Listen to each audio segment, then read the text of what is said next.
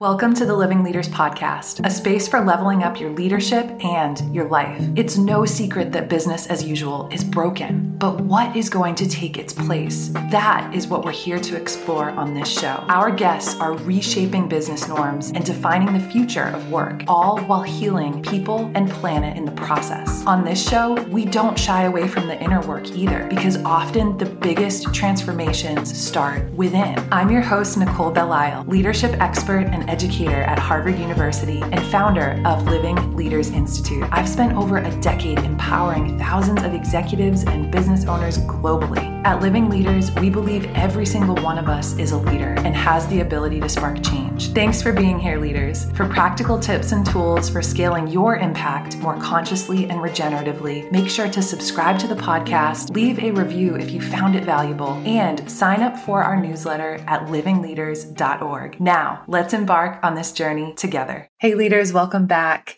As you know, I get to have the most incredible conversations on this show with leaders who are really walking the talk, embodying this new paradigm of doing business. And I'm coming to you on the other side of this conversation with our guest today, Gerardo Segat. And I am just absolutely filled on a soul level with hope, love, vision for what the future can hold for us if we are able to show up in our authenticity and our vulnerability. There's a whole different set of outcomes or consequences that naturally or organically come when we lead from this place. Gerardo is really on a mission to humanize leadership and he has this incredible way of going first when it comes to modeling vulnerability in safe spaces that he's helping to curate for other leaders, effectively inviting them into their own authenticity and vulnerability, inviting them to embody these skill sets that are more human based or more emotion based, these skill sets that are not going to go away even as tech radically transforms our culture and our world. We're going to need leaders who are connected to their human sentience and to their humanity. Gerardo is really on a mission to help leaders uncover exactly that. In today's episode, Gerardo shares some amazing real world examples, as well as some frameworks to really help us. We explore topics like overcoming our fear as leaders, and Gerardo shares the top four fears that when working with leaders from around the globe, he has noticed that their fears really boil down to these four fears and he shares what's possible on the other side of moving through. He also helps to paint the picture of what becomes possible in our lives and our companies and teams when we live from a place of radical positivity, radical humanity, and radical clarity inside the episode, we'll get into what he really means by each of these with some practical tips and examples for how we can ground these into our own day to day practices. What I absolutely love about this conversation with Gerardo is that it acknowledges that leadership is often an inner journey, first and foremost. Goals that we set for ourselves as leaders are not something that exists just out there, these things that we chase. There is a deep sense of purpose and values based goals that exist in each and every one of us that is unique. And if we can uncover these, so much becomes possible in the ripple effect of the impact that we then have. Gerardo also understands that leaders are often faced with the impossible task of navigating the old paradigm that is very rooted in fear, in control, in some of the false beliefs that leaders are supposed to have all the answers or know it all. And there's a level of isolation that can happen, a level of loneliness that can happen when we are leading on an island or leading from the top of a hierarchy with no one to really lean on and be vulnerable with, no one to really share what it is that we're going through because we have to hold this illusion of having it all figured out. We have to wear these masks as leaders. But what happens if we as leaders are models for taking off this mask and stepping into a new, authentic, humanized version of leadership and of work? That is what we get into inside today's conversation. It was honestly so nourishing on a soul level, as I mentioned, on a heart level. And I think you'll really feel in your bodies the difference between the paradigm of leadership that Gerardo is painting a picture of versus the template of leadership that we have traditionally been sold in these more fear based organizations rooted in scarcity, rooted in hyper individualism, all these things that we see playing out at a global scale and are leading us towards a future that feels unsustainable. Gerardo has a different model and gives some practical ways to understand when you're in that model instead of the old paradigm. So again, I can't wait to get into this conversation. I know you're going to take so much out of it. Let's dive in.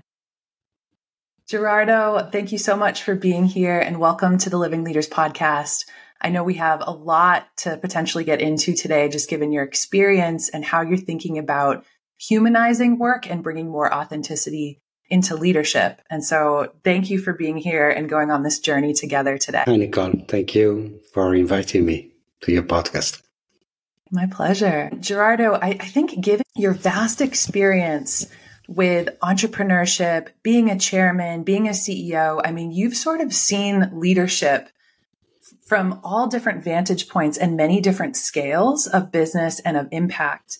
So I think where I'd love to start today, learning about your leadership journey and how your definition of leadership or success has evolved over time? I think we have to go back in the, in the past. Uh, well, I come from, uh, you know, I'm kind of one of those guys who has taken a direction that did not belong to me because of life events. I lost my dad when I was six uh, and my mom when I was 15. Uh, so didn't have any money, uh, study at university was paying off my study by organizing parties in clubs, etc. So that somehow uh, built uh, within myself uh, an idea of success that was very much based on outer elements. So, you know, I had in my blood being an entrepreneur because my dad was an entrepreneur. And so the idea of a successful entrepreneur to me looked uh, like uh, you know big group uh, lots of people lots of offices uh, lots of money you know lots of these external signs so that is the direction i took uh, and then what happened is that once i got there uh, i actually had this strange feeling said okay and you know what's next first question. And second, also, you know, I was standing in that position and saying, but this is not so funny. You know, this is not so meaningful. This is not so fulfilling. And, and to be honest, I was very lucky I reached that position because I guess maybe by now, if I didn't, I, I would still be, you know, pursuing that. Uh, but, you know, when I got there, I, you know, I had this, this kind of feeling. So that somehow, at that time, I actually decided, I said, okay, I'm to get rid of all this. Okay. And uh, so I'm to exit my business. You know, I started, uh, a small business uh, myself, a secretary in a service office, and it became a 400 people operation with uh, 10 offices around the world, etc., etc. So I sold back, I exited my business, sold it back to my partners, and uh, uh, I didn't know, to be honest, what I was going to do. So it was a kind of a leap in in the dark, um, and and and then gradually, you know, uh, little by little, then it went into a, a completely different direction. So I liked coaching, and I requalified as a coach you know, all these gradually, even going, taking that direction meant uh, looking inside. Okay. Mm. And start looking inside myself. So more inner than outer. And, uh, and, uh, so to, to answer your question, uh, the events, the way that my career evolved and the way the leadership for me evolved was from outer to more inner. Okay. And now at this point, uh, after, you know, I changed, uh, uh, I exited my business in 2016. So it's now uh, seven years. And now it uh, restarts going outside, but from inside. So it's a kind of inside out. But that is the way leadership changed for me. Leadership is inner, is not outer mm. anymore. I love the recognition of that shift. And I'm reminded of this book. I think it's called The Second Mountain, where, and it, it introduces this concept of climbing the first mountain of success and getting to the top. And we, we do this through all the conventional means necessary and the traditional definitions of success that we've sort of been enculturated into through our culture, through our context, through our upbringing, anything like this. And, and that actually getting to the top of that gives us this vantage point of, huh, there is actually something missing. This is more hollow than I, than I would have thought. Getting there is not actually getting there in the sense of how we might want to feel.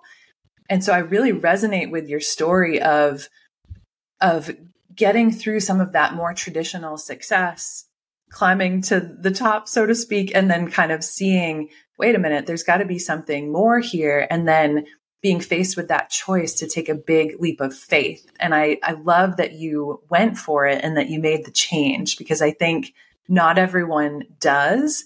And the fact that taking that leap of faith kind of brought you to the more internal aspects of leadership, I think is really beautiful and ripe for where leadership seems to be going on the planet, like you said. So I want to dive into that a little bit to just understand more about this inside out approach to leadership. What does this really mean to you? And what does this look like in practice as as you've been uncovering this inside out approach? Once you actually start doing it because of, whatever reason you know mine was uh, what i explained before no?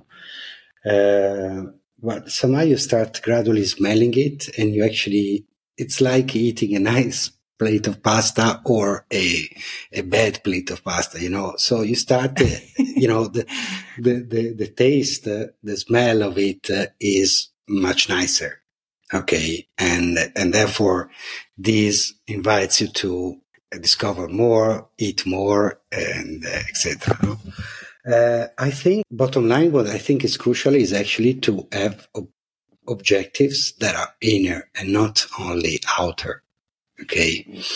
Uh, either to have only inner objective or to have inner and outer objectives. Okay. By the way, the outer objectives that you may want, uh, from my experience, are simply outcomes of what you do inside of you. Um, no? um, and so setting yourself inner objectives, I think, is a very, very important for guiding you in the right direction. I'm really hearing in what you're saying that when we get in touch with that, that level of attunement or that level of values alignment within ourselves that I love what you said. You can, you develop a taste for it, you develop a smell for it, and you kind of know when you're in it. And what I hear and what you're saying is like we we can trust that. We can trust ourselves to know the difference and we can trust ourselves to know when a goal is coming from that space from that values aligned space coming from kind of the inside out as you said instead of maybe just subscribing to a goal or a narrative that we have seen externally that we we adopt because we think we should or we adopt because we think it's going to give us the belonging that we seek and yet often don't know how to articulate that this this is a big part of what we're after as human beings. And so when I imagine goals coming from this this place of, of inner alignment or values alignment, and I imagine a group of people beginning to do that as well and kind of coming into this more self-aware space, the possibilities feel really endless to me as far as the type of team or company that that can evolve into.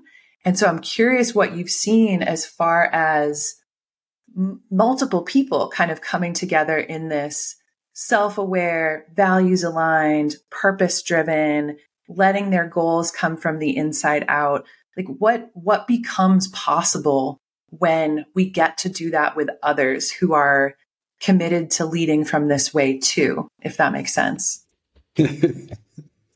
That's a big question you know. I'm uh, full of them. I'm full of first, big uh, questions. uh, first i wanted to give you a kind of a small example okay? Mm, yeah. because uh, we are talking uh, very philosophical, but the reality is then this can translate into practice. So a very small example, if you think about uh, your next important meeting, okay, and you normally have objectives for that meeting. Ah, I want to, you know, end up the meeting with a contract signed or with, you know, those are always external.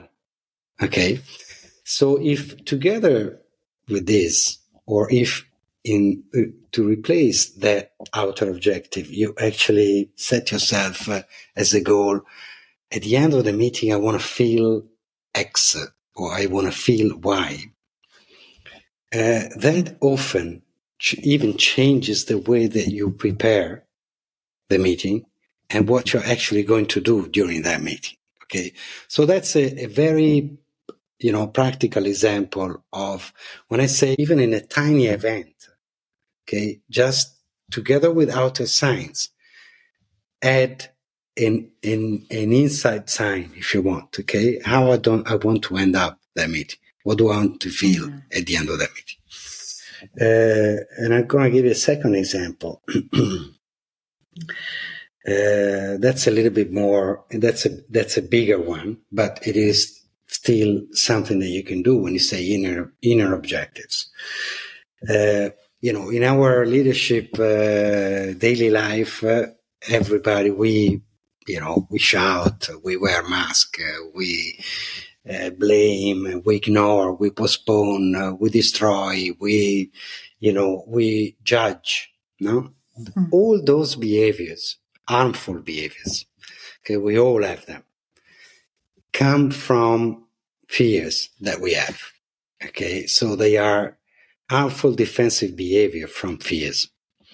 Now, what I did and also what I then throughout the years uh, did with uh, with my clients is to try and build up this pyramid to get from those harmful behaviors to the ultimate fears that are causing these behaviors. So you know, con- by continuously asking myself, okay, but well, why this behavior? Why this fear? Because you might end up with fear, but those are not the ultimate ones. They might be intermediate fears. So I built up this pyramid and what I ended up is I ended up with uh, four fears.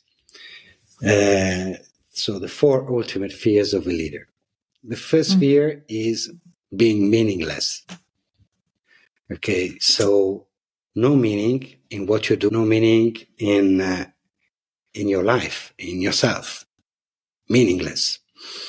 Second fear, big fear, is loneliness. Uh, so being lonely or ending up alone. The third fear is dependency, dependency from something or from somebody today or in the future. And the fourth one is uncertainty. So those are the four ultimate fears of a leader. We all have them. It's just different intensity, a different level. Okay, so uh, now, you know, in an easy way, if you flip those fears, you come to what I call the inner treasures of a leader. So, meaning, love, freedom, and certainty. So those are the inner treasures. Everybody, every leader has them inside. They just need to go and look and find them uh, with an inner journey. So that's another example. So myself today, I set myself, my objectives are meaning, love, freedom, certainty. When you set that. yourself this kind of inner objective, the decisions you take, what you do, how you see things changes completely. Yeah, okay? absolutely. So, so this is to give your audience a practical example what to do. So what I can do is actually build this pyramid yourself and get to those ultimate fears, flip them, and then you see what kind of inner objectives you can have. To answer your question about what can happen, I think, uh, you know, lots happens individually. Okay. And therefore, lots can happen at in any community where the individual is a part of. Uh, individually, I can tell you uh, probably the, the, the um, two very strong things, consequences, effects. Uh, well, three, I think. One is radical positivity.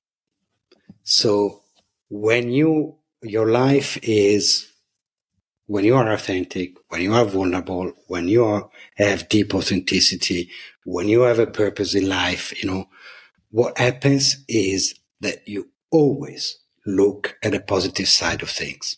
Always. And you, that, that's, a, you know, if you see a person that is like that, uh, it's a clear sign that there's something inside, you know, deep, deeply authentic, uh, human connection, purpose, etc even the, the most negative, even the most negative. Um, the second is radical humanity. So all those human skills that we call soft skills that in reality, I don't know why we call soft because they are human. Uh, empathy, gratitude, you know, you, you name uh, everything. Very strong uh, in, in the person. And the third one, which is the one that I personally like the most, is uh, radical clarity. So, you know, we talk about intuition, you know, something inside. So, and, and somehow they say, okay, go and listen to your intuition and act according to your intuition. No? somehow it's like an inner voice, if you want, that is mm, you know, there is sometimes distance or there is fog, call it the way you want, inside you can't see, and you hear a little voice saying you something. Okay. That is yourself, your inner. Okay. That is your, your inner human being telling you things. Okay. So you say, okay, follow that. So in, intuition exists because there is no, because there is no connection with a inner human being. You know, we call it intuition. The reality is when there is connection, it turns into clarity. So people who are deeply connected, people who are uh, authentic, people who are vulnerable, people who have a purpose in la- their life, they are, they have this radical clarity. Now, what the consequence of radical clarity is that with radical clarity, you create magical spaces. Okay, mm. so the leader who has radical clarity creates magical spaces. Those are, I don't know, win-win scenarios.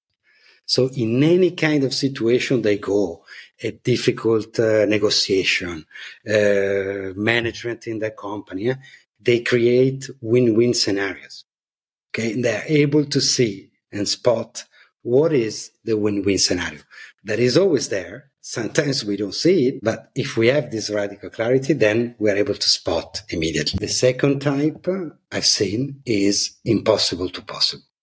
So something that looks impossible, turn it into possible.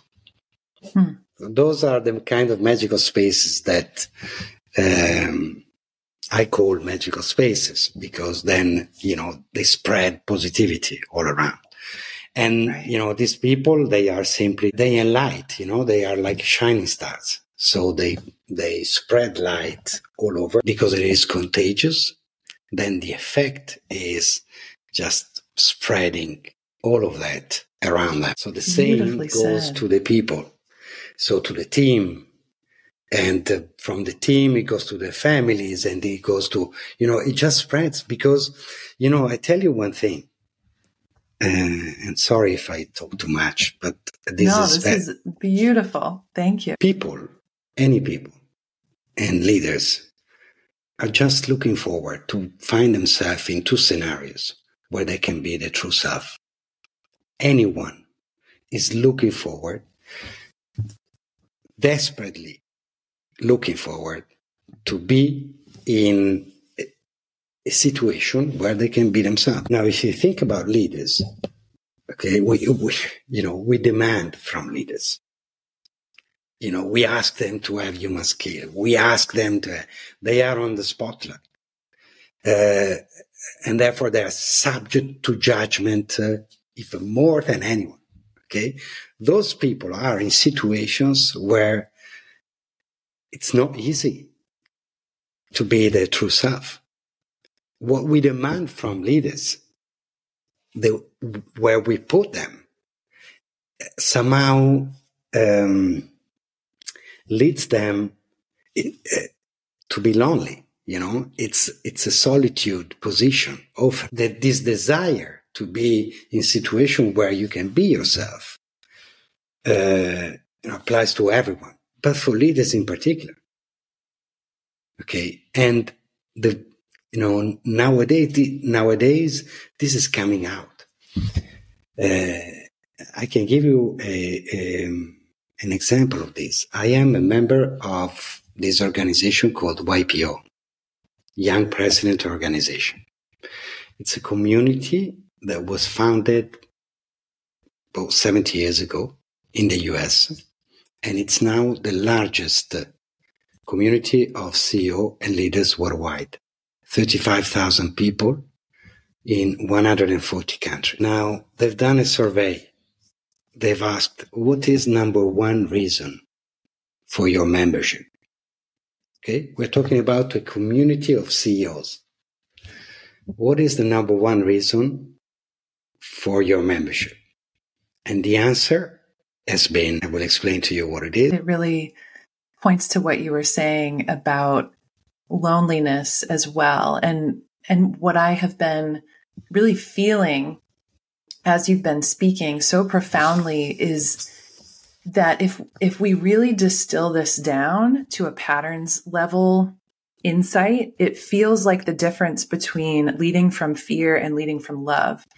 And when I think about the, the four fears that you mentioned, and really facing those and getting into this space of radical positivity, humanity, and clarity, there's there's a relaxation in a lot of that too, in in fully being in our humanness, our clarity of purpose, relaxing into trusting that things will work out when we align and when we connect authentically.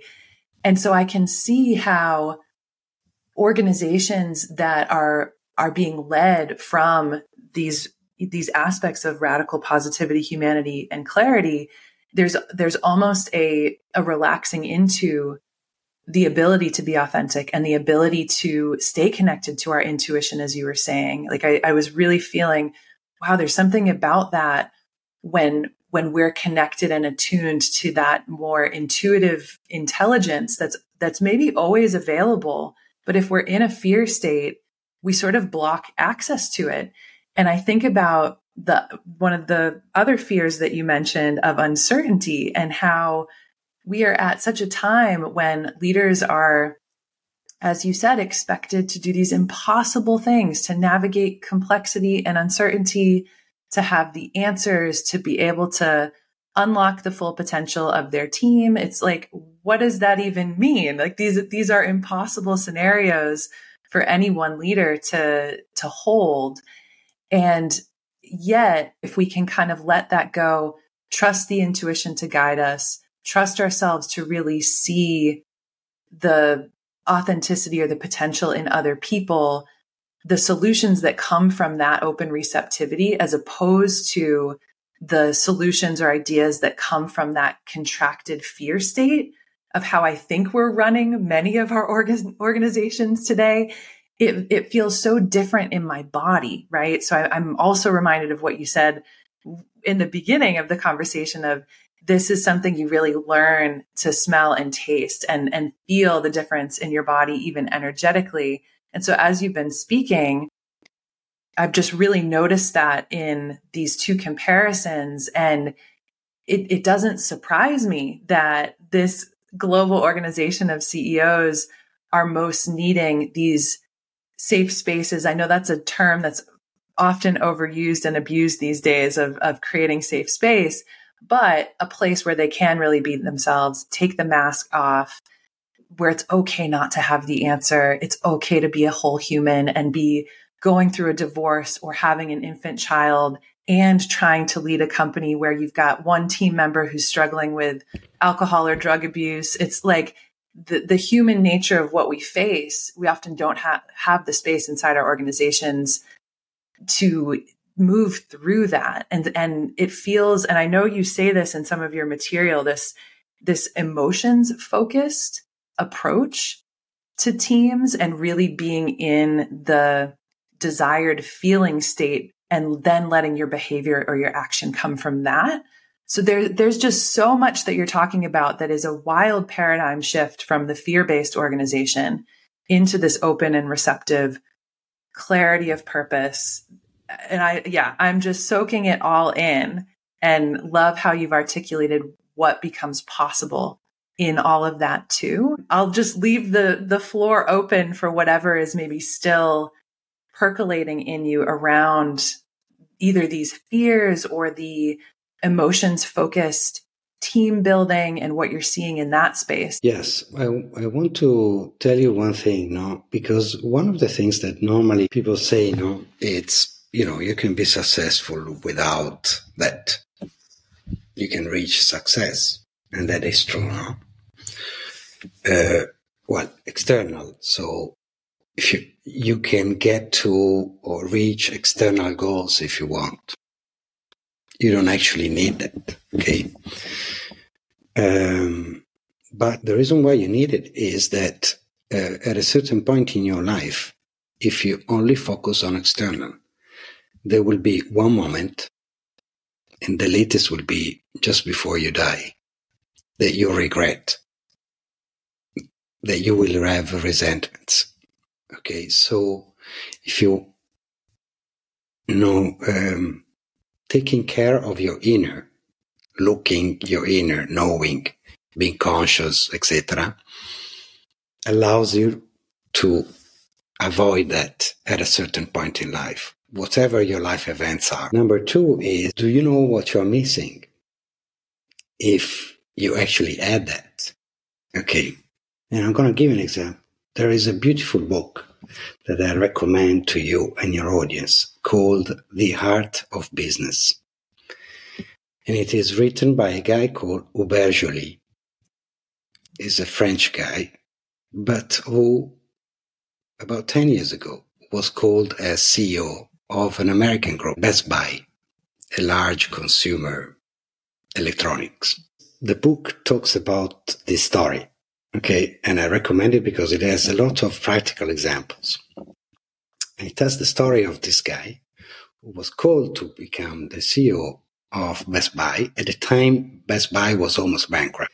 So what he did, he, he came in and placed human connection and purpose at the center of the business what happened is after a few years, the share, the stock price multiplied by 11.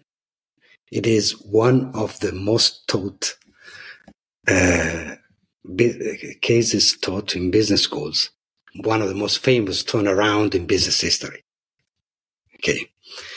So it's not that it, it is nice. Okay. It is nice.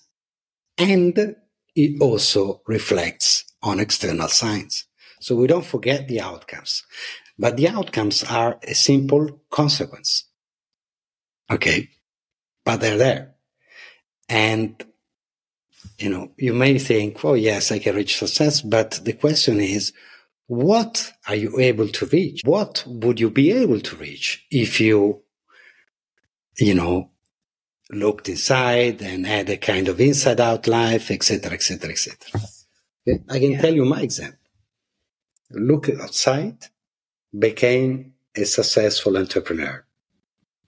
Build up a group, 400 people, 10 offices around the world, etc., etc., etc. Okay, impacted 400 people. Today, I created a show which is called Out as Humans that is featured at World Leader Convention. Okay. And that aims at creating that safe space that you talked before for leaders to open up, uh, to, you know, be vulnerable, take, take out their mask, etc., etc. So impact the world.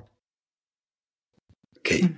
So the change that happened to me by going in there is impact 400 people. Yes, maybe I could have done, you know, little acquisitions here, there, become more, you know, thousands. Imagine thousands of people impact the world in the other way. That's my experience. Yeah.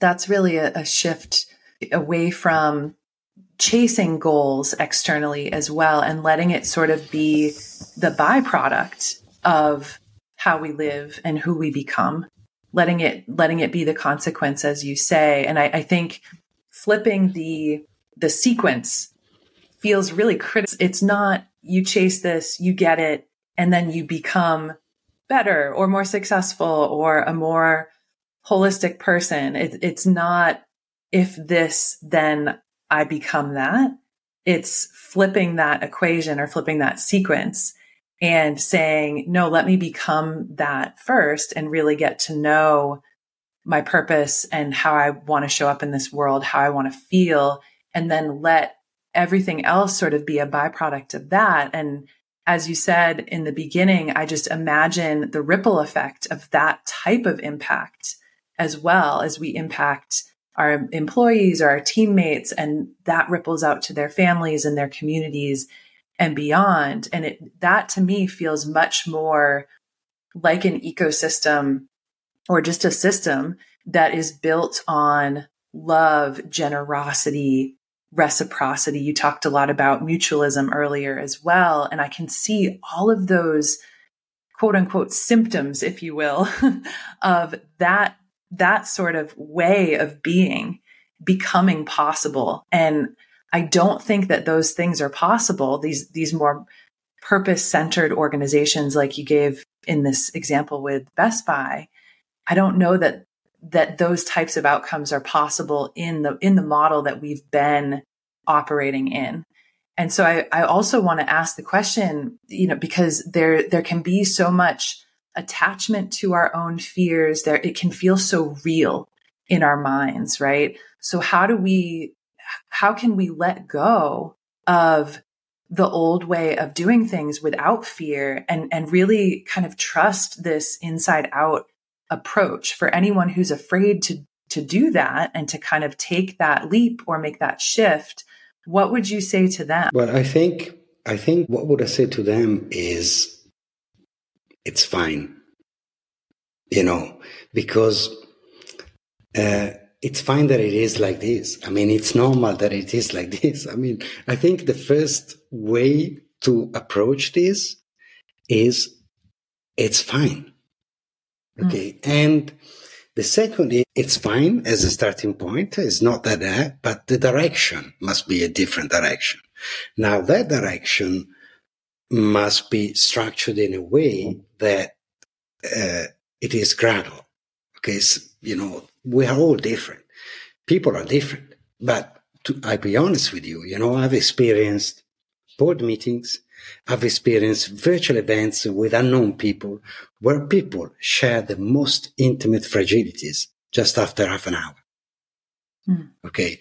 So yes, the key is to target leaders because then from leaders, you have a ripple effect downwards.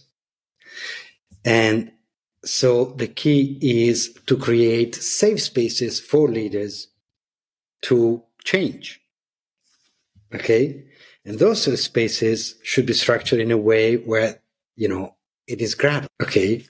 And when it is gradual, then people little by little open up.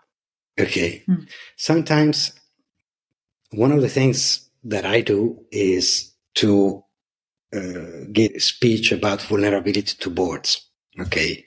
So I go and talk about vulnerability half an hour and half an hour and half an hour. I actually share my deepest fragility. And then I ask them to share theirs. 99% of people share it. Half an hour. Okay. So it's not, you know, your mind, our mind, my mind, your mind is protective.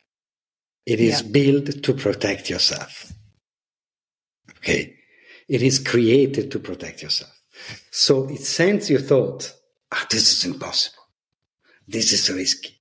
This is fearful. This is, I, I can't. Uh, it is the mind. The mind is like a, you know, like you have an arm, a leg. Okay. You have a mind. You're not your mind. You have a mind. Okay. So your mind sends you thoughts. Okay. Most of those thoughts are protected. And so, so, it, it's normal you have some kind of resistance when you're asking people to, you know, share fragilities. But the reality is that people are just looking forward. They, they desire to be in those spaces. So it can happen that they are in that space but they don't open up. You know what will happen? For sure, for sure, maybe they don't open up, but for sure they will say, I'm sorry, I can't. Mm. Now that I'm sorry, I can't, which I get sometimes in those kind of events with boards, okay, values even more than sharing the, the vulnerability because that's a first step. Okay. Yeah. And then what they will see is that they will see other people doing it and they will see how they feel and they will see the effects and they will see all this. And so next time in the second opportunity, they will do a little bit and then a little bit more and then a little bit more and then a little bit more, you know, but this is how it happens. So yeah. providing something that gradually allows them to open up, to be vulnerable. It's a, it's a way. The best way that you can do this and therefore create that space, safe space that allows graduality is by example. By mm-hmm. example, you know, the reason why those people share intimate fragilities and end up crying or hugging, you know, it is a, an incredible human experience that I live every time Okay. It's because I go there and be myself. It yeah. is because I go there and share my fragility. And, and so, you know, somehow this is contagious because yeah. humanity is contagious. Wherever you go, you know, wherever you go, I had experiences of the, what you may think the, the worst, the most uh, material people on earth even sitting up there, prime minister, I had experiences, okay, that, you know, all different people are the same, exactly the same. It works this way. Yeah, we are all human, definitely. And I love thinking about fragility or vulnerability as contagious as well, and kind of being bold enough to go first and to really model that and be the living invitation to others to discover their own vulnerability. Because it's it sounds like you're really in going first and kind of modeling this behavior modeling this authenticity. You're making it safe for them to do that too and we are creatures of mimicry in a lot of ways right? We we mimic behavior that we like. We mimic people that we like. We learn by observing how others do things. It's a very it, even though we get to move at our own pace, as you were saying, and everyone's going to be a bit different because of our unique intersectionality and the maybe the traumas that we've had or the past that we have, whatever it might be, we all get to move at our own pace. And so I'm hearing, you know, it, we don't need to steamroll that. We don't need to force ourselves to to be more vulnerable than we're ready for, or to be to put ourselves in these spaces of vulnerability before we're ready to do that or before we feel safe enough to do that. We can curate spaces that elicit that. And at the same time, what I'm hearing too in what you're saying is it's, it seems like this modeling is a way to to sort of accelerate the opening up, not in a forced way, but in a very organic way where maybe maybe someone is going along at their natural pace but there's sort of this this moment of of opportunity where they they could do something that would in another space feel uncomfortable or maybe feel out of the norm. So I, I love this idea of being really conscious of not only the spaces that we as leaders curate but making sure that we end up in the spaces that curate us too. Yes, that's because it goes both ways. yes, you, you, know, the world, the press, uh, the media, the computer, this, that, you know, it's always the leader has to, the leader. But yes. the reality is uh, that what is missing, you know, look, as a CEO, okay, myself, yes, you know, you have to give positive feedback, tell people, and this and that. Yes, it's true. But you know what? I would have liked somebody coming here and saying, Oh, you've done a great job, you know. the, the, reality is that when you are number one, there's nobody there to do to do this. Okay, so yeah. that's why the place of the leader is, I say, solitude and loneliness and so on. No, but the reality is, it is crucial that they you know, do this change because then there is a ripple effect downwards. Okay. Yeah. And this graduality, again, to try and give, you know, your team, okay, you sit on a monthly basis and, you know, start talking about, uh, you know, myself, uh, my team, uh, my company, you know, all of this and just, you know, update and say, okay, what's in the last month? What is the worst feeling I had? What is the best feeling I had? And then you say, okay, this was caused by this event and this event. Instead of, you know, talking events, talk an emotional update. You know, that's a very mm. easy way to instigate that change. Because when you start talking emotions, you start getting inside. Okay. And it's easier than sharing your most intimate fragility. But it is maybe e- easier if you sit with other people and say, look, this month, uh, I, you know, felt angry because of this. And, you know, I feel a little bit without energies, but feel, feel emotions, emotion, emotional updates.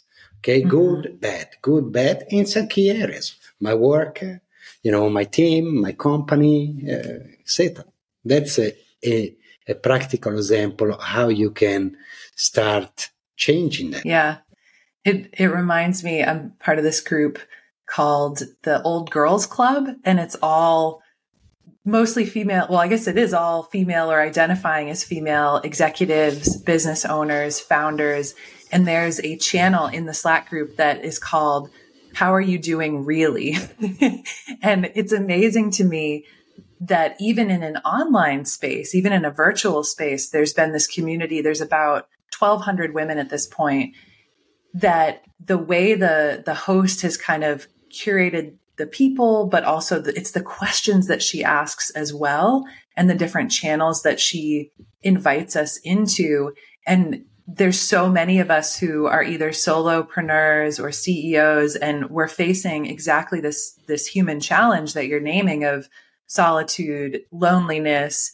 And so it's amazing to me. Like we'll, we'll turn to this Slack channel, this virtual community to really share how are you doing really? And, and it's all emotional based updates. And we get to hear the vulnerabilities there. And I've learned so much from witnessing others in their vulnerability. And I, I've really over the years, and maybe you've seen this too, I've really adopted this belief that we as we as leaders are more and more becoming space facilitators. It, we kind of have this i think of it as like a sacred responsibility to ask better questions whether those questions are human or based in innovation and visioning. And it, it sort of invites everyone to have a seat at the table and it, it's kind of this new vision of what a leader even is. And so I, I'm kind of curious to go there next as, as we sort of wrap up is as you look at the way, not only the way leadership has evolved throughout your journey as a leader and, and now in the ways that you're supporting other leaders. Like I, I know you talk a lot about leading, leading for leaders or leaders for leaders. and, and in the example you gave, we could really see that when you look ahead to the future and this, this mix of emerging tech and AI, potentially increased complexity and uncertainty, what do you see the future role of leaders being? And what are some of the most coveted skills that you would hope they have? Well, the more um, we somehow decide that the direction is tech, so AI, because this is the direction, the less humanity apparently is present, and therefore the more humanity becomes the change making skill of leaders. And a friend of mine recently asked, uh, it's funny this, a friend recently asked ChatGPT what will be the type of human intelligences for AI that would be least likely for AI to surpass humans. Okay. Good now, question. the answer, for, yeah, yeah. The answer from ChatGPT has been f- five intelligences. So the first one is bodily kinesthetic intelligence. The second one is naturalistic intelligence. The third one is existential intelligence. Hmm. The fourth one is interpersonal intelligence. And the fifth one is intrapersonal intelligence.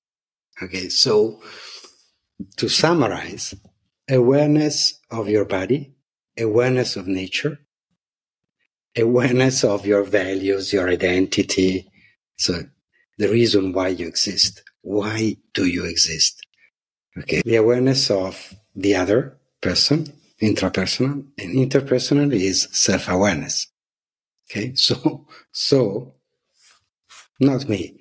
ChatGPT seems to tell me that the skill that they will not get it is awareness, self, not only self awareness, awareness in general. Yeah. Okay. Yeah. Um, so I don't say this. I've been told by ChatGPT that this is what, what the direction that we are going. Um, which means inner to me. Okay. So the direction is inner. So anything inner is leadership skill of the future. For me, the leadership skill of the future is awareness. Hmm. And a part of this awareness is self awareness. And so I see in the future that's the direction where leadership will go. So more human skill, the development of human skill will be crucial, etc., etc., and everything that we talked about. Why? Because anything that happens is evolving. It is meant to be to bring us a better state of being. Even AI that you may fear, that somehow, you know, uh, you know, anything that comes, it is to bring us to a better state as a community globally. So everything that happens globally and personally. Exactly the same thing. I believe that too. It's really to my core that it's a journey of constant evolution. And I, I love that even AI is telling us that that really the the magic and the beauty of being human is our humanity. It is our, so, our yeah, sentience. So, so, AI tells me that the skill I should focus on are those ones. Okay. So, yeah. Mm, you know, uh, so that, that, this is what it is and yeah and it it's makes really sense. quite cool it, it, makes sense to be honest in the sense that yeah. you know it is more and more scarce you know we say more tech more tech more tech more tech so less human less human so by saying that the reality is that human becomes the change making skill uh, yeah. and so this is how the world will evolve in a more positive way because AI stress human skills, so we will, uh, you know, focus on those human skills, and therefore, you know, when we focus to on human skills, uh, the world will be a better place in the future. Yeah, and that the tech really gives us the space to be able to to do a lot of that inner work because I think leaders and really anyone in Western work culture, there's been kind of a scarcity of time and a scarcity of energy if we're operating from burnout or fatigue. And, and there hasn't been as much space as there seems to be now to, to really look at these things. And we, we also have the reflection of these big worldly events that invite us to really reflect on our humanity and how do we want to show up for ourselves and each other and what needs to actually go into that, what needs to go into my ability, cultivating my very ability to show up to hard things or more human based conversation. And yeah, there's, I think there's so much really beautiful human based self responsibility that we get to have that isn't a burden, but it's it's an evolutionary opportunity. And so I've, I, yeah, I've enjoyed this conversation with you so much. And I really share and hold this, this same vision for the future and evolving into a better, a better space for ourselves. And I, I guess want to leave listeners with any opportunities if, if they've really been resonating with, with what you're saying, where can they find you? How can they learn more and, and be in your presence more? Well, they, it's very easy. They can visit my website, gerardosegat.com. Beautiful. I love, yes, I love the simplicity of that. clarity. It's, Radical it's very, clarity. it's very easy, yes. And, uh, you know, if I can leave your audience with um, a suggestion coming from the heart, is yeah. there is a path that is is being created for each of us. And it, it is a, that path, uh, uh, it is a path that is able to give all the positive and everything that we like. Uh, what we need to do is, unfortunately, we don't have a system of education. We don't have a word that works that takes us and put us on that path you know, straight away since the beginning. So my, my, the suggestion from my heart is to each one out there is to actively go and look for that path in whatever way you think coach, uh, you know, whatever is the way that you decide. But take some time to uh, check that whatever direction you are going is your direction. And if it isn't, then move on to find what it, what is the direction and move on to that direction. What a beautiful place and invitation to, to conclude this conversation of inviting us to sort of lead ourselves home and be on this path. So thank you for bringing us home to that part of this conversation and, and for being on the show. It's really been such a joy to traverse these topics with you and to learn from your perspectives. Thank you again, Gerardo, for being on the show. Thank you, Nicole, for giving voice to my thoughts. Thanks for tuning in to the Living Leaders Podcast. Together, we're part of a crucial movement, a collective shift towards a just and sustainable future. Remember, every single one of you is a catalyst for change, whether you're at the helm of a corporation, nurturing a community, leading a family, or guiding your personal path. Our journey towards regenerative leadership is more than a concept, it's a call to action. Let's embrace this transformation with unity and purpose. Until next time, lead with vision, lead with love.